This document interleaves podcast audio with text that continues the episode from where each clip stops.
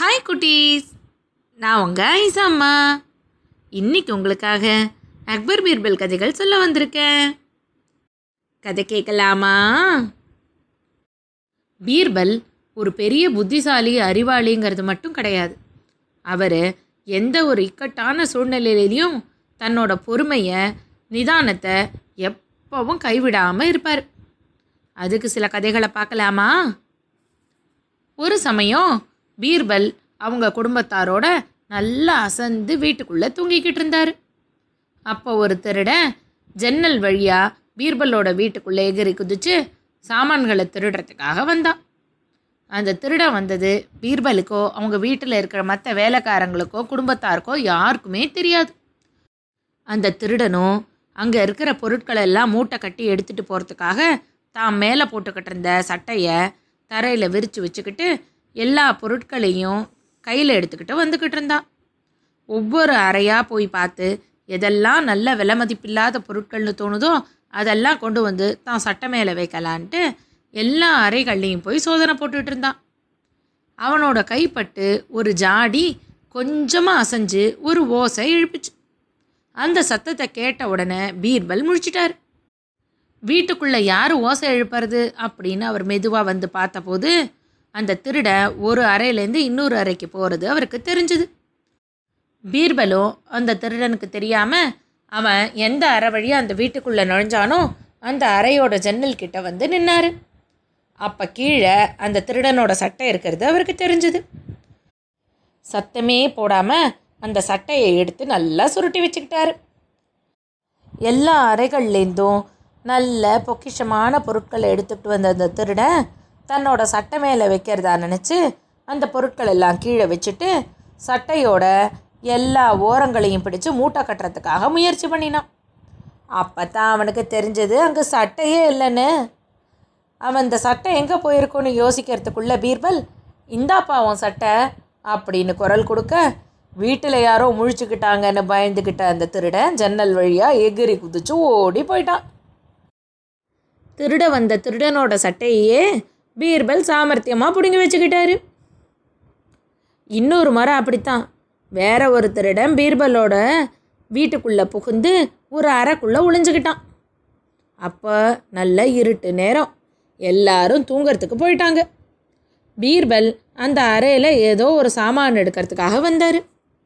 யாரோ வராங்களே அப்படின்னு பயந்த அந்த திருடன் அங்கே இருந்த ஒரு விளக்கு வச்சிருந்த மேஜைக்கு அடியில் போய் ஒளிஞ்சுக்கிட்டான்.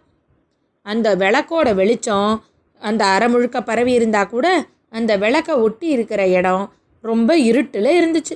தூசியும் துப்பையுமா யாருமே அங்கே வர்றதில்லைன்னு தெரிஞ்சிச்சு. அதனால தான் தைரியமாக அங்கே போய் ஒளிஞ்சுக்கிட்டான். பீர்பல் அந்த அறைக்குள்ளே வர்ற போதே அங்கே நிழலாக அந்த திருடம் இருக்கிறது அவர் கண்ணில் பட்டுடுச்சு. ஆனால் பீர்பல் இப்போ சத்தமே கொடுக்க முடியாது அப்படின்னு யோசிச்சுக்கிட்டு என்ன பண்ணலாம்? அப்படின்னுட்டு அந்த விளக்கை பார்த்து என்னோட மந்திர விளக்கே இன்னைக்கு நீ எப்படி இருக்க?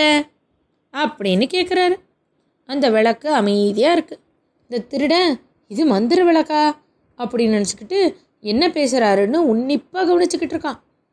அப்போ உடனே பீர்பல் மறுபடியும் என்னாச்சு மந்திர விளக்கே?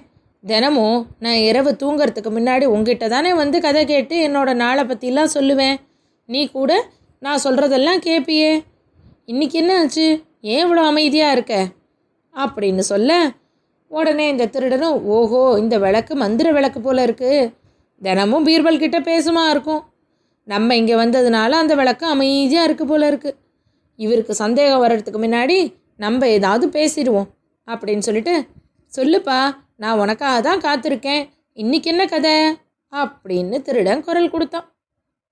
திருடனோட குரலை கேட்ட பீர்பல் கொஞ்சம் கூட பதட்டப்படாமல் அதுவா நான் நேத்திக்கு ஒரு கனவு கண்டேன். அதில் என்னென்னா ஒரு பெரிய வீடு. அந்த வீட்டில் நிறைய ஆட்கள் இருந்தாங்க. அதில் ஒரு வயசான பாட்டியும் இருந்தாங்க. அவங்க ஒரு நாள் அவங்களோட அறையில் போய் தூங்க போகும்போது கட்டிலுக்கு அடியில் ஏதோ ஒரு உருவம் இருந்துச்சு. உடனே அந்த பாட்டி திருடன் திருடன் எல்லாரும் ஓடிவாங்க அந்த திருடனை பிடிங்க அப்படின்னு குரல் கொடுத்தாங்க. அப்படின்னு சொல்லிக்கிட்டே பீர்பல் நல்ல உச்ச ஸ்தாயில் திருடன் திருடன் பிடிக்க வாங்க பிடிக்க வாங்கன்னு கத்திட்டார். திருடனும் பீர்பால் ஏதோ கதை சொல்கிறாரு போல இருக்குன்னு ஊன் கொட்டி கேட்டுக்கிட்டு இருந்தவன் பீர்பால் கத்துனதை கூட கவனிக்கல. ஆனால் பீர்பலோட குரலை கேட்கவும் அவரோட வீட்டில் வேலை செஞ்சுட்டு இருந்த வேலைக்காரங்களும் அக்கம் பக்கத்து ஆட்களும் ஓடி வந்து திருடனை பிடிச்சி அரசர்கிட்ட ஒப்படைச்சிட்டாங்க. பீர்பல் அந்த அறைக்குள்ளே தனியாக மாட்டிக்கிட்ட போது கூட அந்த திருடங்கிட்டேருந்து தன்னோட சாமர்த்தியத்தினால தப்பிச்சிட்டாரு. பீர்பல் வீட்டுக்கு பக்கத்து வீட்டில் குடியிருந்தவர் நிறைய காளைகளையும் பசுக்களையும் வளர்த்து வந்தார். அதில் ஒரு காளை ரொம்ப முரடு. எப்போ பார்த்தாலும் பீர்பல் வீட்டோட வேலியை உடச்சிக்கிட்டு வந்து அங்கே இருக்கிற பொருட்களையும் செடிகளையும் நாசம் பண்ணிடும். பீர்பலும் பல முறை எடுத்து சொல்லியும் அந்த பக்கத்து வீட்டுக்காரரு அதெல்லாம் ஒன்றும் இல்லையே என் காலை ஒன்றும் இதை பண்ணலை. அப்படின்னு எப்பவுமே சாதிப்பார். ஒரு தடவை என்ன ஆச்சு? அந்த பக்கத்து வீட்டுக்காரரோட காலை பீர்பலோட வீட்டுக்கு வந்து அவரோட வீட்டில் இருந்த பசுக்களை தன்னோட கொம்பால குத்தி காயப்படுத்திடுச்சு. தன்னோட கோட்டையில் வேலை செய்கிற சில காவலர்களையும் அழைச்சிக்கிட்டு பீர்பல் பக்கத்து வீட்டுக்காரர்கிட்ட போய் ஐயா நான் உங்ககிட்ட ஒரு விஷயம் சொல்லலான்னு வந்தேன் அப்படின்னு சொல்ல உடனே பக்கத்து வீட்டுக்காரர் சண்டைக்கு வர மாதிரி என்ன? என்ன விஷயம்? அப்படின்னு கேட்குறாரு உடனே பீர்பல் ஒன்றும் இல்லைங்க. என்னோட காலை வந்து உங்கள் வீட்டில் இருக்கிற பசுவை கொஞ்சம் காயப்படுத்திடுச்சு அதுதான் உங்ககிட்ட மன்னிப்பு கேட்கலான்னு வந்தேன் அப்படின்னு பீர்பல் சொல்ல உடனே பக்கத்து வீட்டுக்காரரு வானத்துக்கும் பூமிக்குமா குதிக்கிறாரு. என்ன பீர்பால் உங்கள் மனசில் நினச்சிக்கிட்டு இருக்கீங்க? என்னோட பசுமாடு காயம் பட்டதுக்கு நீங்கள் மன்னிப்பு கேட்டால் சரியாக போயிடுமா? உடனடியாக உங்கள் கிட்ட இருக்கிற மாடுகளில் ஒன்றை நீங்கள் எனக்கு தந்தாகணும். அதோட அந்த காளமாட்டையும் தந்தாகணும். அது கூட இன்னும் நூறு பொற்காசுகளையும் தந்தாகணும் அப்படின்னு அடுக்கிக்கிட்டே போகிறாரு அவர் சொல்லி முடிக்கிற வரைக்கும் அமைதியாக இருந்த பீர்பல் அவரை பார்த்து ஐயா நீங்கள் சொன்னதெல்லாம் ரொம்ப நியாயம். சரியாகவும் சொன்னீங்க. ஆனால் அதில் ஒரு சின்ன தவறு நடந்துருச்சு. அப்படின்னு சொல்ல உடனே பக்கத்து வீட்டுக்காரரு என்ன தவறு? அப்படின்னு பீர்பால் கிட்ட கேட்குறாரு பீர்பால் உடனே ஒன்றும் இல்லைங்க. பசுவுக்கு காயமாயிடுச்சு காலை குத்திடுச்சு எல்லாம் நிஜம்தான். ஆனால் காயம்பட்ட பசு என்னோடது காலை உங்களோடது. நான் சொல்கிற போது மாற்றி சொல்லிட்டேன். அதனால் நீங்கள் சொன்ன தண்டனைப்படியே உங்களோட காளையும் ஒரு பசுமாட்டையும் நூறு பொற்காசுகளையும் நீங்கள் எனக்கு தரணும் அப்படிங்கிறாரு. இப்போ பக்கத்து வீட்டுக்காரரால் ஒன்றுமே பேச முடியல. ஏன்னா அவர் தானே முதல்ல இந்த மாதிரி பண்ணணும்னு தண்டனையே கொடுத்தது. வேற வழி இல்லாமல் தன்னோட காளைகளில் ஒன்றையும் பசுமாட்டையும் நூறு பொற்காசுகளையும் பீர்பல் கிட்ட கொடுத்துட்டு இனிமே தன்னோட காளைகளை பீர்பல் வீட்டில் நுழைய விடாமல் பார்த்துக்கிறேன்னு உறுதியும் கொடுக்குறாரு. ஒரு முறை பீர்பல் கிட்ட ஒரு சிக்கலான விஷயம் வருது. மலைக்கு மேலே ஒரு கோவில் இருக்கு. அந்த கோவிலில் பூஜை செஞ்சுக்கிட்டு இருந்த பூசாரி இறந்து போயிடுறார். இவருக்கு அடுத்து யார் அந்த கோவிலுக்கு பூஜை பண்ணணும் அப்படின்னு பீர்பல் கிட்ட கேட்குறாங்க ஏன்னு பார்த்தா கிட்டத்தட்ட நூறு பேருக்கு மேலே எனக்கு அந்த வாய்ப்பை கொடுங்கன்னு வந்து நிற்கிறாங்க இவங்களில் யார் தகுதியான நபர்னு பார்த்து தேர்ந்தெடுக்கிற பொறுப்பு பீர்பல் கிட்ட வருது. அங்கே கோவிலில் பூசாரியாக வேலை பார்க்கறதுக்காக ஆசைப்பட்ட எல்லாரையும் கூப்பிட்ட பீர்பல் நாளைக்கு காலையில் நீங்கள் எல்லாரும் வந்து அந்த மலை மேலே இருக்க கோவிலில் நான் சந்திங்க அப்படின்னு சொல்லிட்டு போயிடுறாரு. பீர்பல் சொன்ன மாதிரியே அடுத்த நாள் காலையில் பீர்பல் அந்த மலைக்கு மேலே இருக்க கோவிலில் காத்திருக்கிற போது அந்த கோவிலில் பூசாரியாக இருக்க ஆசைப்பட்ட எல்லாரும் ஒவ்வொருத்தராக அந்த மலை மேலே ஏறி கோவில் அடைஞ்சு பீர்பலை வந்து சந்திக்கிறாங்க. பீர்பலும் அவங்க எல்லாரையும் காத்திருக்க வைக்கிறாரு. எல்லாரும் வந்ததுக்கப்புறமா இறுதியாக ஒரு அரை மணி நேரம் கழித்து ஒருத்தர் வராரு. அவரோட உடம்புல எல்லா இடங்கள்லேயும் கல்லும் முள்ளும் தைச்சு கொஞ்சம் ரத்தமும் கசிவாயிருக்கு. உடையெல்லாம் கூட ஒரு மாதிரி புழுதி படைஞ்சு இருக்கு அவரையும் வரவேற்று உபசரித்து உட்கார வச்ச பீர்பல் அவர்கிட்ட ஐயா ஏன் உங்கள் உடம்புல இந்த மாதிரி புழுதி படிஞ்சிருக்கு?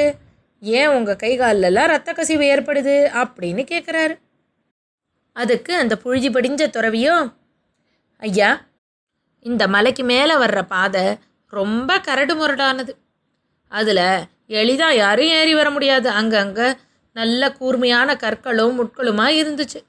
அதனால தான் பக்தர்கள் இந்த கோவிலுக்கு வரணுங்கிற போது அவங்களோட கால் கையிலெல்லாம் அதெல்லாம் படக்கூடாதுங்கிறதுக்காக நான் அதெல்லாம் கொஞ்சம் கொஞ்சமாக அப்புறப்படுத்திக்கிட்டு வந்தேன். அதனால தான் இவ்வளவு தாமதம் ஆயிடுச்சு அப்படின்னு சொல்கிறாரு அவரோட பதிலை கேட்ட பீர்பல் தன்னோட சுகத்தை மட்டும் பார்க்காம இந்த கோவிலுக்கு வர்றவங்களோட நலனையும் பார்த்த நீங்கள் தான் இந்த கோவிலுக்கு இனிமே பூசாரியாக இருக்கணும்னு சொல்லி அவருக்கு அந்த வாய்ப்பை கொடுத்துடுறாரு. அப்புறம் என்ன நடந்ததுன்னு? நாளைக்கு பார்க்கலாம். இன்னைக்கு கதை இதோட ஆச்சு.